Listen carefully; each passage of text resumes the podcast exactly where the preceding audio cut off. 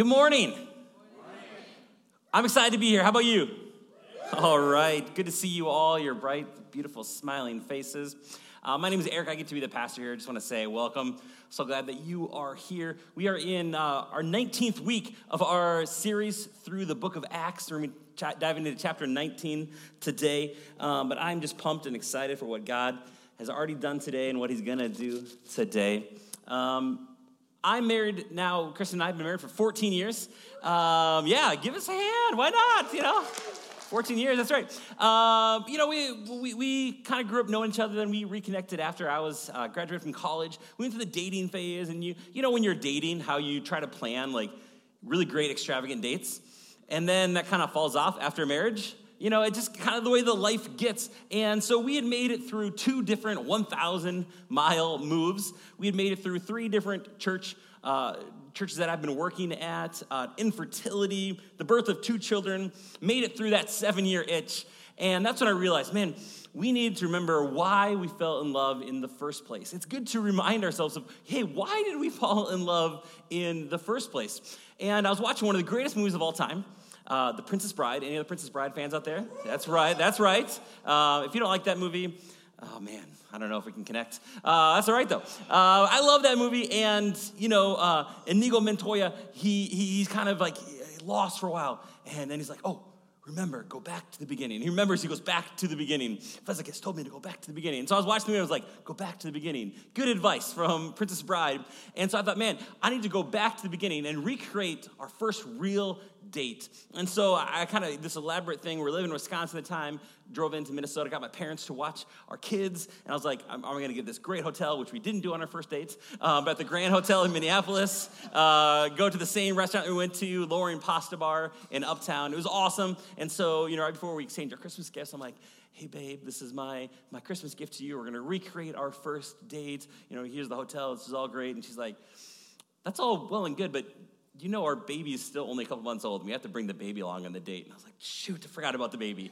Uh, so uh, that was a little different than our first date as well but we had to bring the baby along. But it was a really good reminder as we went back to the restaurant that we started to fall in love at and just remind ourselves of, of, of why did we get together in the first place?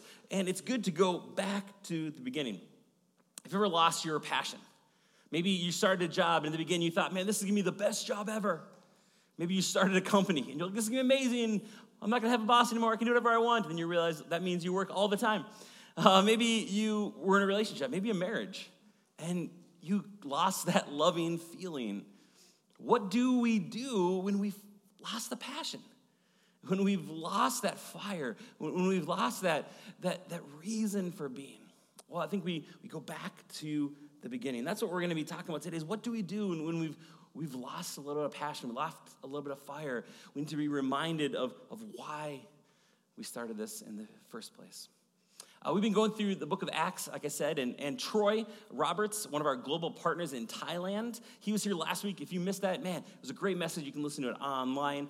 And he actually did a really good recap of the book of Acts, of some of the major events. So I thought I'm gonna do something slightly different this morning. You have this also on the back of your note sheet. We're just gonna cover some of the big ideas of what we've been through in this series so far. It's just a reminder oh, yeah, this is what God's been teaching us through this series. You know, as a church, we went through the book of Luke, and then we took a little bit of break, and now the book of Acts. And, and we reminded that, you know, Jesus came to pay the price that we could not pay. And then Jesus died on the cross for our sins so that all of us, no matter what we've done, no matter what's been done to us, we could find freedom and grace and hope and healing through Jesus. Amen. And then and Jesus gave him some of his last words in Acts 1 8. He said, Wait, wait. He gave him these marching orders. You know, you will be my witnesses to the ends of the earth, the name of our series. But wait. We said there's always a time of waiting between when we get our, our purpose and when we get to live that out. And so we said that in that season of waiting, that time waiting isn't time wasted. That right now, maybe you're in a season of waiting, maybe waiting for a spouse, maybe waiting for kids, maybe waiting for a new job, whatever that might be. That time waiting isn't time wasted. That's a time where we can invest and, and trust in God. And that's what we see the, whole, the disciples doing early on. They gathered together, they were unified, they were praying. And that's what we learned. And then in Acts 2, the Holy Spirit empowers us for kingdom work. As the Holy Spirit descended on the disciples, and what was once just something for those special people in the Old Testament, now every believer has access to the Holy Spirit. And we say that we are fueled and filled with the Holy Spirit so that we can do kingdom work. And we see that Peter, this coward, was filled with the Holy Spirit, and now he preaches the word of God, and 3,000 people come to know Jesus as their Savior. So we said, us too, that we are empowered by the Holy Spirit for kingdom work. Then Remember, uh, Peter and John, they're on their way to the temple and they meet a paralyzed man. And we, we talk about the power of the partnership and how, how they needed each other. Peter was bold and he liked to look before leaping, and John was a little more careful. And how, how Peter needed John's sensitivity, although he probably wouldn't have seen the man. But John needed Peter's boldness or wouldn't have stopped to help that man. And we said the strength is in the stretch. That's how we go stronger, whether you're doing CrossFit or, or lifting weights or whatever it might be. You have to stretch yourself. And we saw that Peter and John were stretched. And as they stretched out their hand, that man was healed. And the strength for us is in the stretch. Then the next chapter, we learned that the, the early church was living out with such generosity that even the Pharisees who had persecuted Jesus, they started to follow him because they were so amazed at the generosity that no one had any need. And we learned that extraordinary generosity is extraordinarily powerful. That's one way the world looks and says, wow, that is amazing. That when we are extraordinarily generous with our time, with our talents, with our treasure, that's extraordinarily powerful. Then Acts 5, we saw that as the, this, the, the church expanded, as they multiplied disciples and, and ministries, and they're planting churches, that the devil doesn't like that. Well, the devil doesn't mind when we maintain, but he gets bothered when we multiply. And so there's this counterattack, and, and, and there's persecution against the church. And then in Acts 6, we learned that every failure is a Holy Spirit opportunity. That there were these widows, and some of the widows that spoke Greek were not getting fed, as well as the widows who spoke, uh, were, were Jewish. And Peter and John and the disciples said, It's not good for us to stop preaching and praying to wait tables on widows. They're like, well, that sounds crazy. But that's what, not what they're called to do. So new leaders are raised up, and every, every, that every failure is a Holy Spirit opportunity for, for God to raise up new leaders and to do more ministry. Then seven, we learned about Stephen, who was preaching the gospel, and he ultimately gave his life as the first martyr. But we said that love is our ace. Remember that we talked about uh, uh, playing uh, solitaire, and you start with we start with your ace, and love is our ace. That when we show love, ultimately, we build on that like solitaire, and ultimately people will see the king, and that's what Stephen saw. That he saw the king, and so love is our ace. We start there, so that people will see the king. And then in Acts 8, we see Philip, one of those new deacons who've been raised up for ministry, that he goes out and he preaches the gospel for the first time to an African man someone who's considered an outsider, a eunuch. And we said that found people find people, that if we've been found by Jesus, our calling too is to go find people who are lost and broken and hurting. Acts 9, we learn that save people serve people. That Peter, as he's doing ministry, he's called and he prays for a sick woman and he raises a young girl to life. And that save people, they serve and they use their gifts. Acts 10, like Cornelius' house, and the first time the Holy Spirit falls on Gentiles like you and me. And we learned that the church should be a multicultural mosaic, that there's strength in diversity, that we want mosaic, our church, to be a mosaic of people who look differently, who come from different backgrounds, different first languages. We love that. Acts 11, that bless people, bless people. We saw that the Antioch church had been planted. They learned that the Jerusalem church was, was struggling, so they raised money, they sent it back, and, we're blessed to be a blessing, and bless people, bless people. Acts 12, we learned that prayer is one way that we participate with God in his redemptive work. Peter was in jail, the leader of the church, and they had killed and executed James. And, and, and well, what's going to happen now? And so the people of God, they gather together and they pray and they partner with God in his work, and Peter is miraculously freed from prison. Acts 13, we learned that the gospel reconciles people who never be reconciled. And we learned all about how these people who grew up, one was a friend of Herod, and, and one was a tax collector, and, and there's, there's African men and, and, and, and men from the Middle East, and all these places that God is bringing together. And the gospel reconciles people who otherwise have nothing else in common. You and I, maybe we don't have the same interests. Maybe you don't love Princess Bride, and that's okay, because the gospel reconciles us together. Acts 15, the Jerusalem Council, and they get together and they say, hey, well, there's this big question do Gentiles have to become Jewish people in order to become followers of Jesus? And said, no. Let us not make it hard for those who are turning to God. And said, man, that is one of our vision statements here at Mosaic. Just like the early church, let us not make it hard for those who are turning to God. And then Acts 17, that when as Paul is going and he's preaching the gospel and he he lands on Mars Hill, this place where there's all these idols, and he's provoked by the idolatry he sees around him. He doesn't stick his head in sand and just ignore it all. He doesn't just curse them and say, hey, to hell with you all. He's provoked by it, but then he finds a point of connection and says, here's how we can connect so that he can proclaim the goodness of Jesus and he proclaims the resurrection. So, just like Paul, all of us, we want to be provoked by the adultery, by the racism, by the social injustice, by the hurting, by the suffering that we see around us in our neighborhoods, in our cities, in our world. We don't just get despair about that. We find a point of connection with people. Troy talked about it. He plays basketball. Maybe it's music. Maybe it's theater, whatever it might be. You find that point of connection so that we can proclaim and preach the resurrection of Jesus. So that's, where we, that's what we've been learning these last uh, 17, 18 weeks. And now we see Paul, who's been radically saved. He's knocked off his high horse, former uh, Pharisee who's persecuting Jesus. He's now preaching the word of God. He's planting churches. He's on a second missionary journey. And we're going to see he plants this church in Ephesus, which is modern day Turkey. And Ephesus is one of these amazing churches. And they had everything going on for them. And you can really learn a lot about this church in the pages of the New Testament because there's so much written to that church and for that church. You have the letter of Ephesians written by Paul while he's sitting in prison back to this church that he planted. He said, Hey, here's a reminder.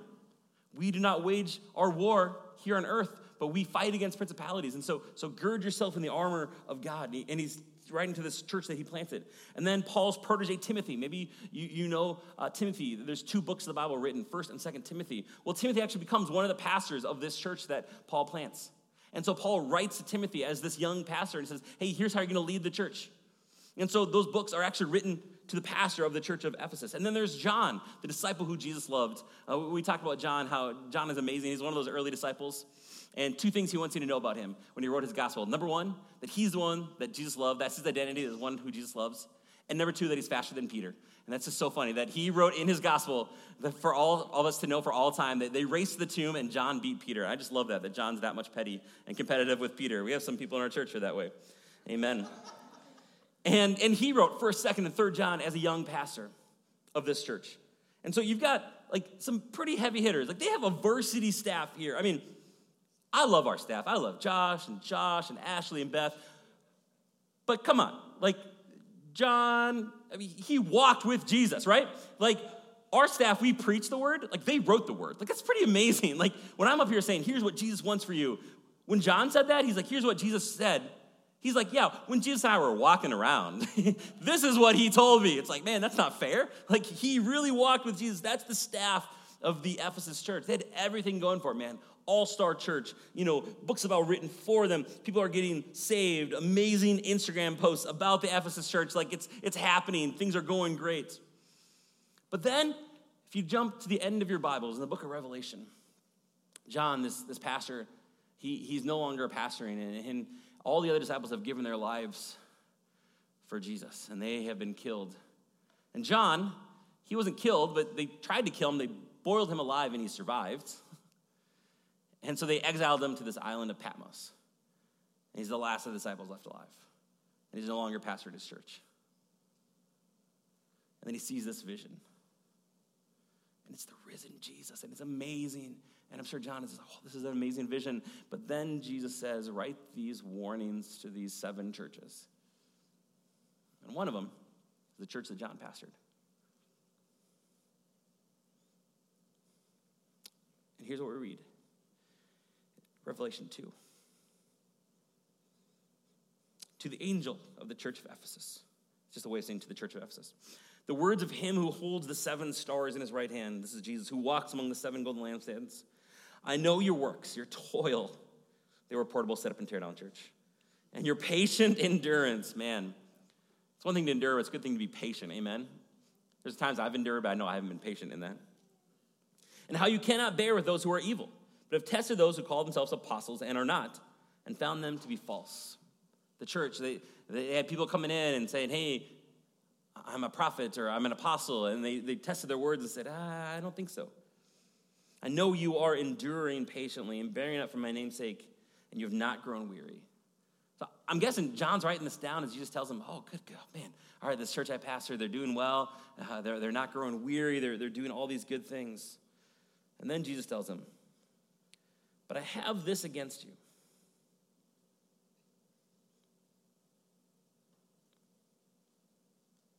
you have abandoned.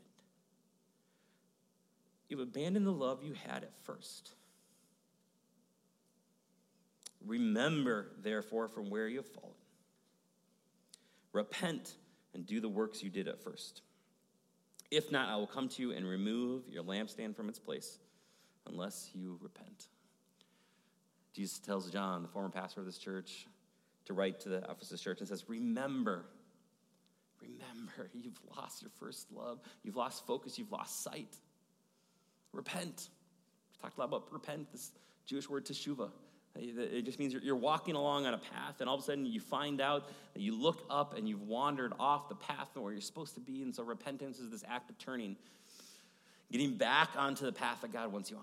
Maybe that's where you are right now in your life. Maybe you've been following God's call and, and you've been walking down a pathway, and then all of a sudden you look up and you realize you've wandered away from that path.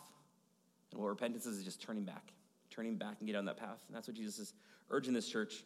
He says, Or I will remove your light and your influence. Remember, repent, or I'm going to remove your light and your influence. I'm going to pull in your lampstand, Jesus says. I'm going to shut this thing down. I'm removing the power of the Holy Spirit. I'm going to remove my presence I'm going to continue to save and work because I've chosen to save and work, but just not through you. Now, this isn't an issue of salvation.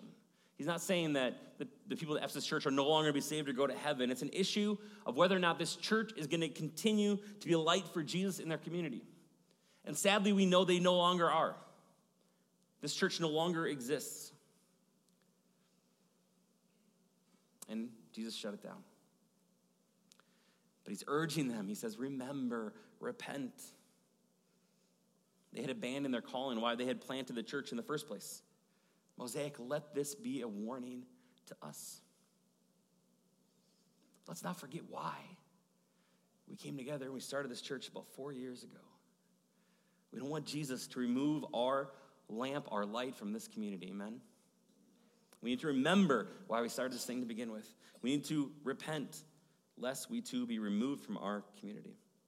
Let's go back to the beginning for the Ephesus church and see what they were doing and what their first love was. If you have your Bibles, you can turn with me to Acts 19. I'm going to start in verse 1. We're going to breeze through most of this chapter. Uh, the word, the, the scriptures also be here behind me. I'm going to uh, just join me in a word of prayer, and then we'll dive into Acts 19.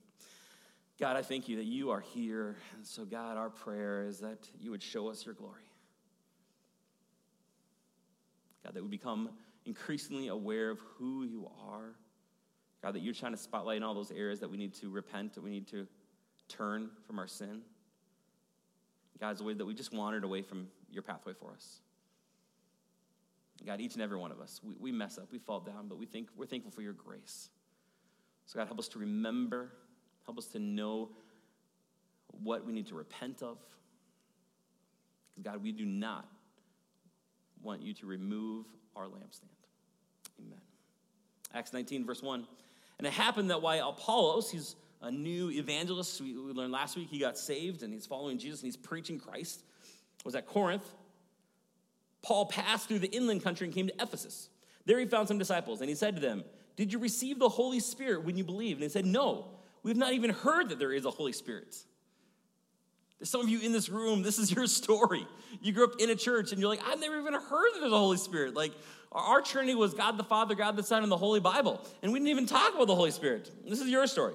And he said, No, we've not even heard that there is a Holy Spirit. And he said, Into what then were you baptized? And they said, John's baptism. And John's baptism was a Jewish baptism of repentance. He wasn't the first one and the only one to do that kind of baptism, but as a way of turning from your sins of teshuva. And then Paul said, John baptized with their baptism of repentance, telling the people to believe in the one who was to come after him, that is Jesus. It was people that repented, they hadn't yet heard of Jesus. On hearing this, they were baptized in the name of Jesus. This is a water baptism.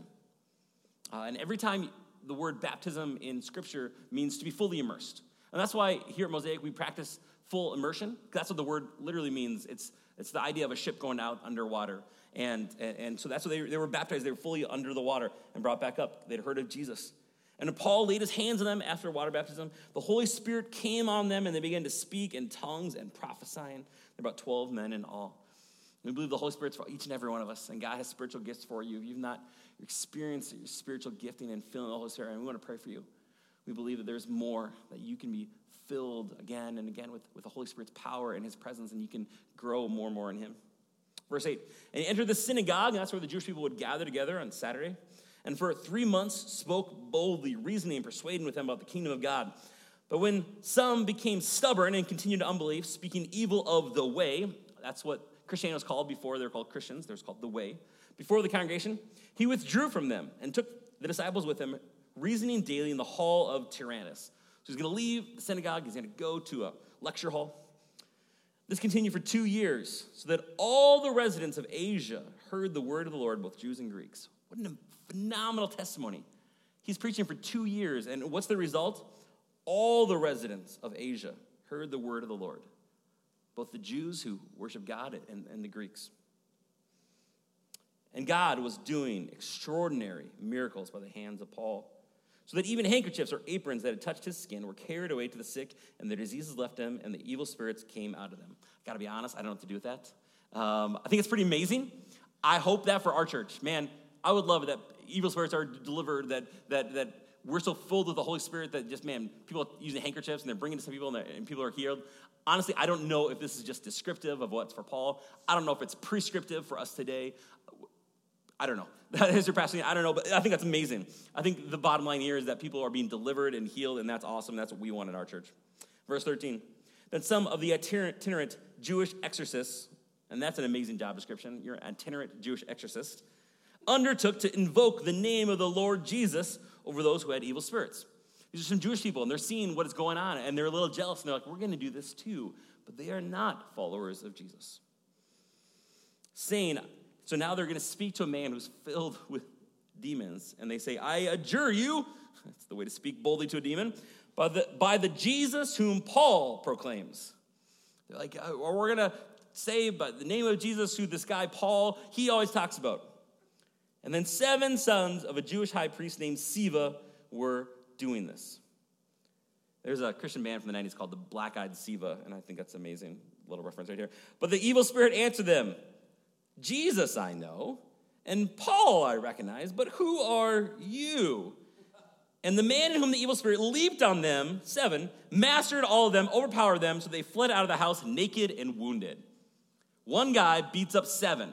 Now, sometimes in a fight, two people fight and you don't know who's the winner, right? Because they're both kind of battered and bloody. There's no doubt who won this fight. If you came in with your clothes on and your pants on and you leave with no drawers and bloody, like you lost, right? So one man filled with demons beats up seven people who don't know Jesus but are trying to use his name, but they don't have a personal relationship with him. That's what happens here. Crazy story. This is in your Bible. Read your Bibles. Verse 17. And this became known to all the residents of Ephesus. Like, whoa, what just happened here? Both Jews and Greeks. And fear fell upon them all, and the name of the Lord was extolled. And many of those who were now believers came, confessing and divulging their practices. And a number of those who had practiced magic arts brought their books together and burned them in the sight of them all. They counted the value of them, and they came to 50,000 pieces of silver. They were confessing their sin. They're bringing things they shouldn't have had and sacrificing it, and it added up to a lot. So, what's the result here?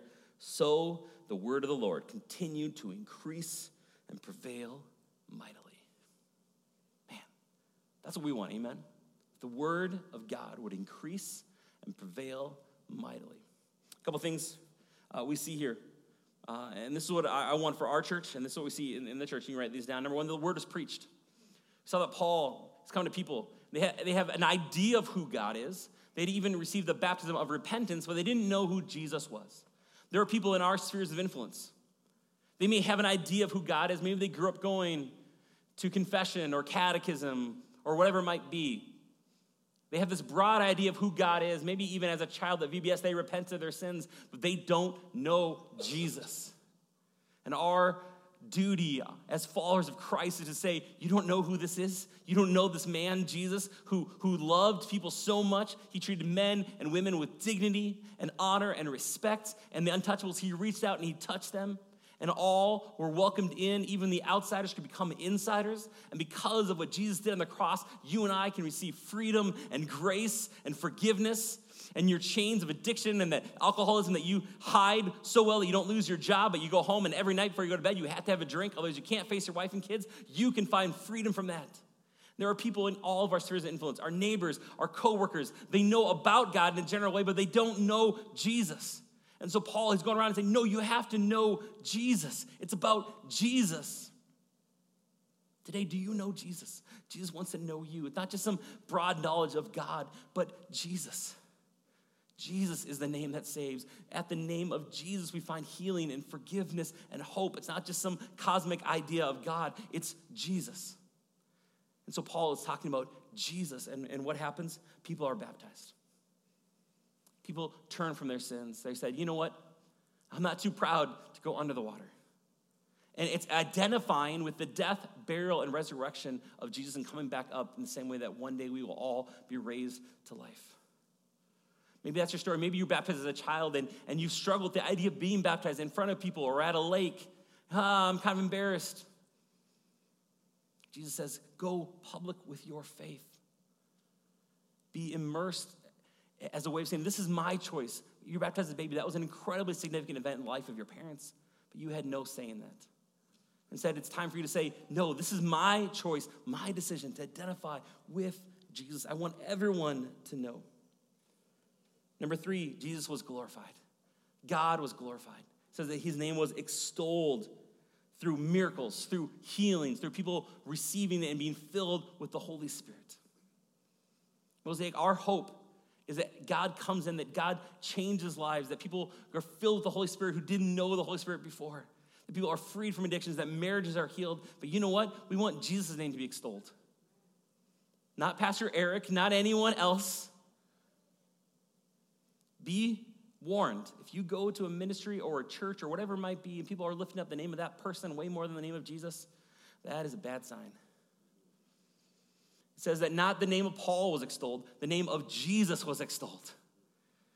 Man, Mosaic, our leadership, our desires to get out of the way so that people see Jesus. We say, hey, we want the only barrier that people, when they come into this church, is this crazy idea that God loved us so much that he sent his son Jesus and he came, he lived a life we could not live, but then he died on a cross, and that seems foolishness to man. But it is the power of God for salvation to everyone who believes. And we want that to be the one thing that people stumble across. So we want to get out of the way so that the name of Jesus can be extolled. Amen. Number four, the believers confessed. They saw that some people were trying to do the work of God without actually knowing Jesus themselves. And they were saying, hey, hey, that guy Paul, hey, he, he knows, he knows God. And so, so his name. And they're trying to borrow Paul's experience and, and Paul's intimacy with Christ. And you know what? You can't do that. You have to have your own intimacy. You have to have your own knowledge, your own relationship with Jesus. You can't rely on your parents. You can't rely on your pastor. You can't rely on your aunt and uncle, whoever it might be. You have to have that knowledge of Jesus. Because these seven sons of Sceva, they came in and they were beat up by the, by the devil. And if you too try to go and do life and do ministry or whatever on your own strength, you're going to get beat up. And some of you today, maybe you feel a little beat up. Maybe you, you were a part of a church and you burned out. Maybe that's because you were doing it on your own strength, on your own power. You were borrowing someone else's intimacy with Christ, someone else's prayer life a couple years ago, I was challenged by this that sometimes when we ask for prayer too much, that's a, that's a fine thing, but we're asking others to fight our battles for us. Instead, maybe God has put you in a situation, and yes, ask for people to pray for you, but you need to be on your knees. You need to be praying. You need to be seeking God and say, God, I don't understand. What is this? What is going on? And then the people in your life, in your community, are coming around you and they're supporting you, but you too are fighting. You too are praying. You need to have your own understanding of who Jesus is. You can't rely on someone else. You can't rely on that camp experience you had years ago. You can't rely on that experience from Bible college or whatever it might be, or that other church from that other state that you're at. And you've just been coasting. We need to be every day working towards Jesus. You miss a day with God in prayer and the word, that's fine. Don't make it two days. And, and say, and, and so what happened was these believers confessed. And I want to encourage you, maybe you're at a place where you've been following the will of God, and then you look up and you realize, man, you've walked away from the path that God had for you.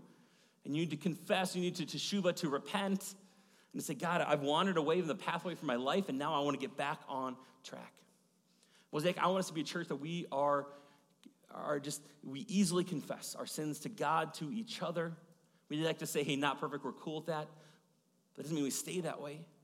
We say, hey, man, we are all messed up and broken. We're us on stage, in the tech booth, in the seats. None of us have it all together. And so, all of us, from your pastor on down, all of us, we have to confess, uh, confess on a, on a daily basis on a regular basis, we repent. We say, God, man, I, have been doing my best, but you know what? Here's where I messed up. So help me now to do better. Help me. I yelled at my kids yesterday. I, I don't like that. Help me to be more loving as a spouse. Help me to be someone who is following you. I miss these opportunities to speak of, of you, Jesus, to my coworker who I know is struggling with alcoholism or going through a divorce. And I just said, hey, I'm going to give you good vibes instead of saying, hey, you need to know Jesus. And so we're going to confess that. We're going to repent of that. We're not going to wallow in our guilt. We're not going to say that, that we are, oh, woe is us, we're, we're, we're, we're worms. No. We, we confess so that we can become more like Jesus and we're filled with life and hope and truth. And so that's what the believers are doing here. They were confessing. It was a good thing. They were raw. They were real. Mosaic, I don't want us to pretend like we have it all together. Well, that's in our kids or our youth group or our adults. Say, hey, man, we all need Jesus. We all need grace. And that's okay. And we confess easily and so that God will forgive us, so that we will learn, that we will grow, that we will get back on track to what God wants for us, that we will remember why we were saved, that we remember what Jesus did for us, that we will remember why God called us to this church together. We'll repent so that God will not remove our light and our influence. And number five, the results of the word of the Lord continue to increase and prevail mightily. The gospel spread. That is our hope that the gospel doesn't stay with us, that we're not just kind of holding pond, that we are a river. God pours his blessings, he pours his word, he pours his grace through us so that the surrounding areas are touched, that the gospel spreads. I want to just ask a couple questions, and you can drop this down if you want some of the answers. Just a little spiritual diagnostic lately. Number one, is your love for Jesus increasing? Yes, no, maybe? Is your love for Jesus increasing? Number two, do you love your enemies? Ooh, that's a tough one. Do you love your enemies? Number three, how do you treat people that can do nothing for you? Wow, Enneagram threes, that's a tough one. How do you treat people who can do nothing for you? Number four, do you view your work as worship? God created us to work. It's a way to honor God. Or do you curse it? Oh, another Monday. I hate work. Number five, are you in awe of God's grace? Or has it become commonplace? Are you in awe? God, it's amazing that you loved us, that you saved us. Man, your grace is amazing. Number six, do you see yourself as a missionary? Do you see yourself as someone who's just like Cor and Troy over in Thailand, that here in Maple Grove, Osseo, Elk River, Brooklyn Park, Corcoran, Dayton, Otsego, wherever you might live, man, you are called to tell people about Jesus. Number seven, what do you need to confess to Jesus? What ways have you been doing on your own strength? What ways have you wandered off course a little bit? Maybe it's something big, maybe it's something little. And you need to confess that to Jesus so that he will forgive you and move forward. Mosaic, we, we are called to be a community of hope and light and truth. The Ephesus church, man, they started so great. They had phenomenal staff. They had people coming to Christ. All these things, amazing things were happening. But today there is no Ephesus church. Let that be a warning to us. And so, our leadership, we've been praying. God, help us remember why did we start this thing in the beginning? Was it just because Eric needed a job? No, no, that's not why. Is it just because there's no other churches in Maple Grove? Nope, nope. There's a lot of great churches, and once a month I get to have lunch and pray with all the other pastors of Maple Grove churches. And I love what John and, Scott and Craig, all the other pastors, what they're doing. And we support each other. And we know that, hey, we play a small role together in this kingdom. But the reality is, the number of our churches, you add them up together, and it's two, 3,000 people in Maple Grove, and there's 60,000 people here. There are a lot of lost and hurting, broken people. There's plenty of people to go around. And so as leadership, we said, hey, God, remember, why did we start this thing? Oh, yeah, it's to help people who are far from God to connect with Him. And from the day one, we said, God, bring us leaders and bring us lost people. Bring us leaders, maybe who moved to here from other, other cities. Maybe they don't even know they're a leader yet. They moved into this community looking for home church and they're on board with a mission. And number of you, that's your story. You moved in from other places and now you're leaders in our church. Number two, God brings lost people. For whatever reason, people that have not connected with any other churches in this area. Because every pastor, every church does have a, have a personality and, and something about them. So, God, how can we fit in? That's why we started this thing, to help people love God, to know Jesus, to be saved by Him, to help people who've been sitting on the sidelines, maybe at other churches, their whole lives, to learn how to serve, how to lead, how to make a difference, to make disciples. Someone who knows Jesus, wants to be like Jesus, to do the things that Jesus did. So, God, how do we do that the best way possible? And so, we've been praying, we've been seeking His face for months and months, and where are we going? The other day, uh, Kristen was at Hobby Lobby, and she gave me this coffee mug. I don't know what she's trying to tell me. I need more coffee, right? Uh, this is a large coffee mug. Um, but it says the best is yet to come. And that's what we believe since day one. Uh, we believe that the best is always yet to come. We haven't reached the best years as a church yet. We haven't reached our best years as, as believers of Christ yet. The best is yet to come. And I believe that in all my heart with this church. But you know what? It's going to take a lot of coffee to get there. Amen. you need to fuel up. So let's get ready. Here's the deal, Mosaic. Uh, just honestly, the last year has been a tough year for me personally, uh, going from three kids to four kids, uh, just life, just different things. But I'm excited. And God has answered my prayer to remember why we started this to begin with. He's reminding me where I need to repent and turn from. And my prayer is that God's not going to remove our lampstands. Here's the, here's the, the super raw, real truth. One reason we're able to be in this school for this summer, there was a church that was here for 10 years. And that church's light has been removed from our community. There's obviously a long story to that, but man, 10 years they were here and they're not here anymore. I do not want that to be our story. And so I believe the best is yet to come, but I believe there's hard work, and I am so excited. And we're kind of calling this Mosaic 2.0. Man, this is the next chapter. You've been part of the ride. We thank you so much for that. But now this is your chance as well. For those who are newer to Mosaic, buckle up. We're going to get going. This fall is going to be so excited. I'm so pumped. I'm so excited where God is leading us. I grew up in Maple Grove area. Uh, back then, Maple Grove was a whole bunch of cornfields and gravel pits, and Maple Grove was kind of a small area. And you know what? Where we went, the cool place was Osseo. Osseo was this old city, and the Lions Day Parade. I remember as a young child, one, one of the things I did with my mom, we went to the Lions Day Parade. I got a brat, fell in love with brats, love brats. And, and, and that was a cool place to be. And then as a young child, I played Omega Baseball, and I got to coach Omega Baseball uh, this year, the Osseo Maple Grove Athletic Association.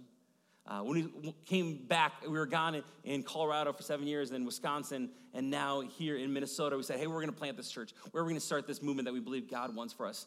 Hey, the Osseo Area School District. And so we're at Weaver Lake. And then a couple years, they're doing construction on Weaver Lake Elementary. And they said, all right, you guys have to move. Oh, man, we don't want to move, but we have to move. So because of construction, we moved to Rice Lake Elementary. And we were there for a year. And then because of construction, again, they're like, you have to move. What? We don't want to move. We have to move. We moved into the middle school for the summer. Well, for the first time ever in our church's life, we are moving because we want to. This fall, we, our leadership believes that God is leading us to Osseo Senior High. That's where we did our Easter service. We wanted to try it out and we believe that is where God is leading us. There are a lot of reasons why we believe God is calling us to Osseo, not just to a school, but to a community. We also are going to be getting some, uh, uh, some uh, office space there. I think we have some pictures. Why don't you throw some of those pictures? Um, this is the Osseo Auditorium. This is where we did Easter. Um, that's where I believe God is leading our church. We're going to be walking through those doors, and I believe lives are going to be transformed in those seats. We're going to see baptisms. I'm so excited. Salvations, people delivered and freed. Oh, man, I can't wait. I go to the next picture. That was our Easter service. It was a, it was a beautiful thing. Um, that was Devin made that amazing uh, tomb. Uh, that, that's what we'll be doing worship starting September 1st. Go to the next slide. Uh, we have some phenomenal kid spaces. This is uh, where our elementary students uh, were met. Man, look at all those kids. That was beautiful. I love it. That's what our kids are going to be doing uh, in this fall. Go to the next slide. Another picture of our kids. Look at all those beautiful kids. Room to grow uh, is amazing. I love it. It's a multicultural mosaic. Man, I, I love that. Next picture. Uh, this whole summer, our youth has been meeting at the Osseo Community Center, which is literally two blocks away from Osseo Senior High. It's been a great place for our student ministry. Uh, we're going to stay for now. We don't know what the future holds. But one of our dreams has been, as I've been driving around for the last year, God, where are you leading our church? Where should we go? Where are we supposed to be? And, and I've driven around Osseo, and many other places, and many times God led me there at 2 o'clock, 2.10 during the school year. And, and I'd see hundreds and hundreds of high school students pouring out of that building. I said, God, who is reaching those students? And one thing God's put in my heart is let's talk to the city of Osseo. Could we do some kind of after-school program at 2 o'clock, at 2.30 in the community center? We partner with the city. It's a safe place for kids to do homework help. They can ask questions that Josh, our youth pastor, other youth leaders can invest in children. Maybe it starts one day a week. I don't know. I don't know where that goes, but I believe God wants us to invest in the kids at Osseo Senior High School. Go to the next slide.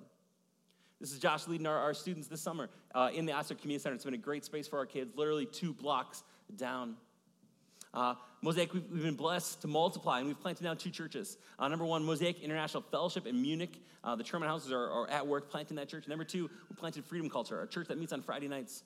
Justin Round and many of you know them. They're part of our leadership for years, and we sent them out and we planted them. Uh, two of our interns, uh, Justin and, and Kristen Bazzani, we sent them out as worship leaders for them. Many of their cores from Mosaic.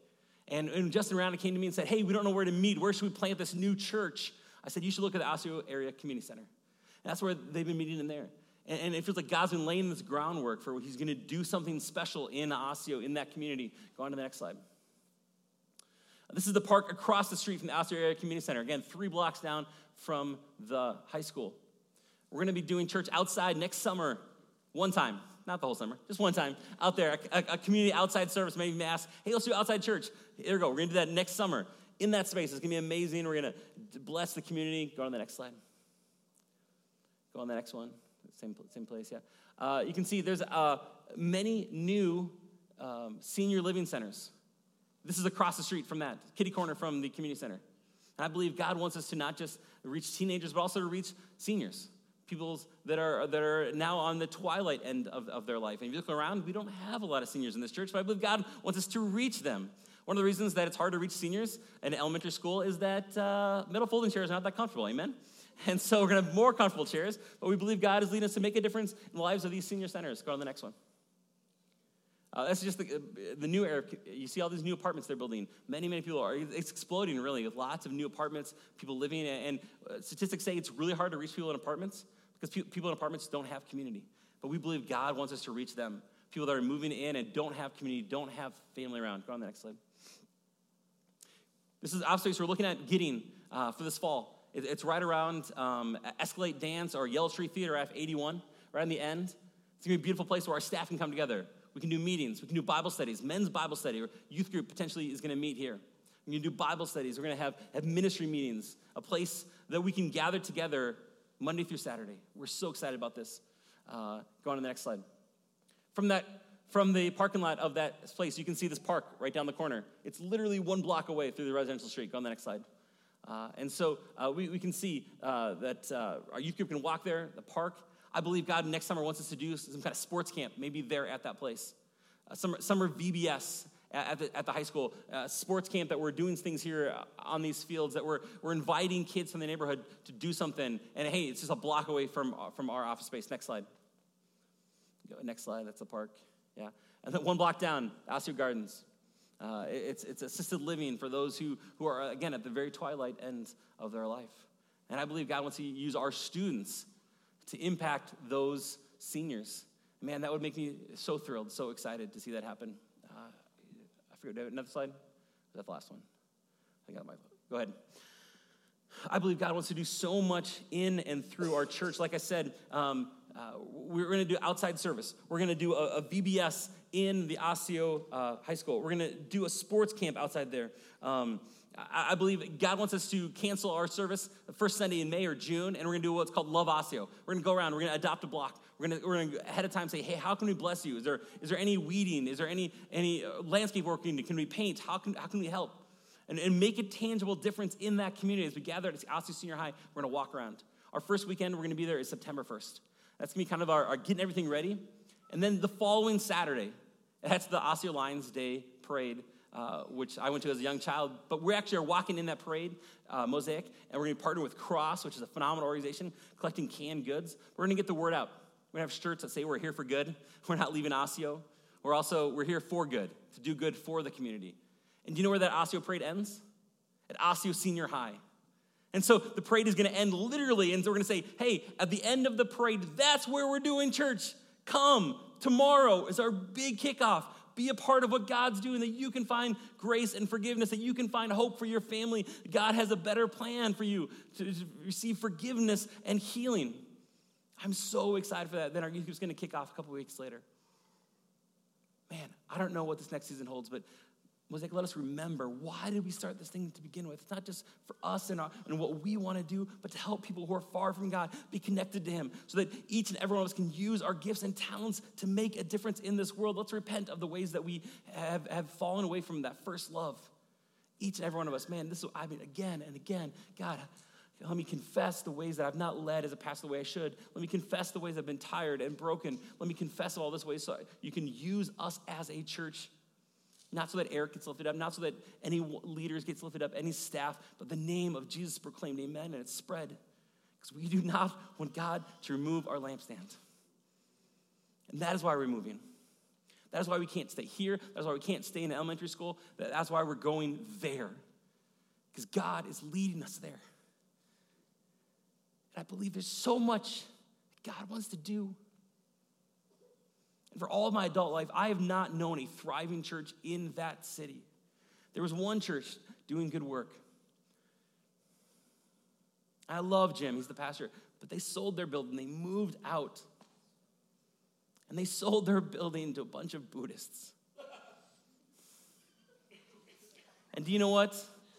Honestly, we'll cut this out of the podcast, but it breaks my heart that this place where young people found Christ, where people were baptized and saved and received a calling into ministry and received the Holy Spirit, is no longer a church. It's a meditation center for a bunch of Buddhists, and that breaks my heart. And you know what? This fall, I don't know, every Friday or I'm gonna pick a day of the week, I'm gonna be walking around that building. It's in the heart of Osseo. I'm gonna pray, God, give us that building. Because nothing would make me happier as a pastor, and maybe this isn't God's plan for us, I'm totally open to that, but nothing would make me personally happy than to reclaim ground that was kingdom ground that no longer is, and to restore that and redeem that for Christ so that kids could know Jesus, that people would find freedom and grace in this place that no longer is a church. Again, maybe that's not where God leads us, I don't know. But if you want to pray for something, pray big, pray bold, because honestly, I don't know how we're going to afford land in Maple Grove. that's just the truth. But there is this building sitting there. Doesn't have great parking, but you know, that's all right. I want to redeem that and reclaim that for Christ. I'm going long. I'm sorry about that. Mosaic, would you consider jumping on board, jumping with both feet? This is your opportunity. Mosaic 2.0, this fall, new location. I am so excited for what God is going to do. Where can you dive in? Our youth group, man, there are places. That's like my cue to get off stage. Oscar music going on. I know, I know, I know, I know. But talk to Josh, man. Our teenagers, we have. Here's the here, here's the deal. God is not going to bring us more people than we are prepared to receive. God is only going to bring us teenagers that we have enough leaders to mentor and pour into. On Sunday, I was one of three leaders. We had eight students because most adult, leaders we can pour in about three kids. The deal is God is not going to bring us more teenagers than we have adults to pour into them. Because why would God do that? Why would God do that to us or to them? God is not going to bring us more people than we can handle to put into small groups. And some of you need to be small group leaders. Some of you need to be reaching out to kids because God's not going to bring us more toddlers than we can handle. Right now, we've had about 12 toddlers in that toddler room for about three years. Why aren't we growing, God? Because God's not going to bring us more kids unless we're equipped to handle them. And so some of you maybe have been sitting on the bench. Here's your opportunity. Some of you are new, I know. You're like, Eric's a little crazy. That's great. you need a little bit of crazy in you. Jump on board, be a part of what God's doing. I'm going to invite the band to come up so you know I'm wrapping up. I'm so excited for what God is going to do. Let's come together to make a difference the name of Jesus is extolled. Amen. Would you join with me? Let's stand. We're going to receive our offering.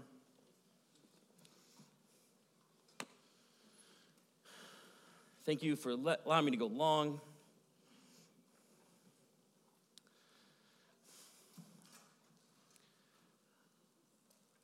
As we wrap up, may you know that you are not here just to go to work Monday through Friday to fill up some space, to watch some Netflix, and then die.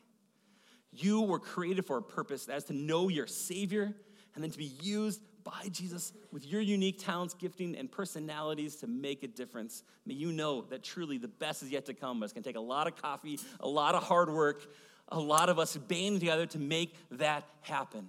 Would you join me in just dreaming and praying that God is going to do things that just blows our mind, that we're going to see stories of people coming to Christ, of teenagers freed, uh, of, of lost people finding Jesus, of marriages that are on the rock being restored and healed. Man, I cannot wait for what God is going to do this fall.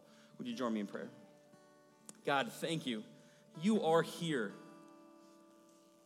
And God, wherever we go, that's where you are. And so, God, we believe this is where you're leading, and so we want to be obedient to that. So, Jesus, let us remember why you called us into salvation. Let us remember that we are saved for a reason. Let us remember that found people find people. Let us remember that blessed people bless people. God, let us repent. Right now, as we just take a minute just to pause, each and every one of us, help us to know what we need to confess of, the ways that we've messed up, that we've not measured up, God, that we've wandered away from the path that you've had for us. God, that we've held things against people, that we, we, have attributed bad motivations to, to friends, to family members, whatever that might be. God, help us to repent, to let go of that.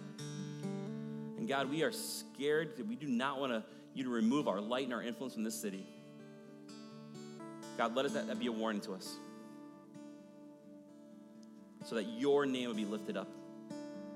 God, that this thing would continue on to our kids and our grandkids and great grandkids. God, we have the opportunity to lay a foundation, be with us as we invest now so that our children have the best opportunity to serve you and follow you. God, help us to follow where you are leading. In your name we pray. Amen. Usher's going to come forward and receive an offering. This is where you can give back. You also give online at any time. Just thank you for being here. Thank you for giving. Thank you for supporting Mosaic. This is the opportunity. This is the chance. We're going big this fall. I'm so excited to see what God's going to do, and we want you to be a part of that. You can drop out that connect card in there. Uh, but we believe truly that nothing is impossible with God. Amen. Nothing is impossible with God. Amen. Nothing is impossible with God. Amen. Amen. Let's go out of here singing that truth.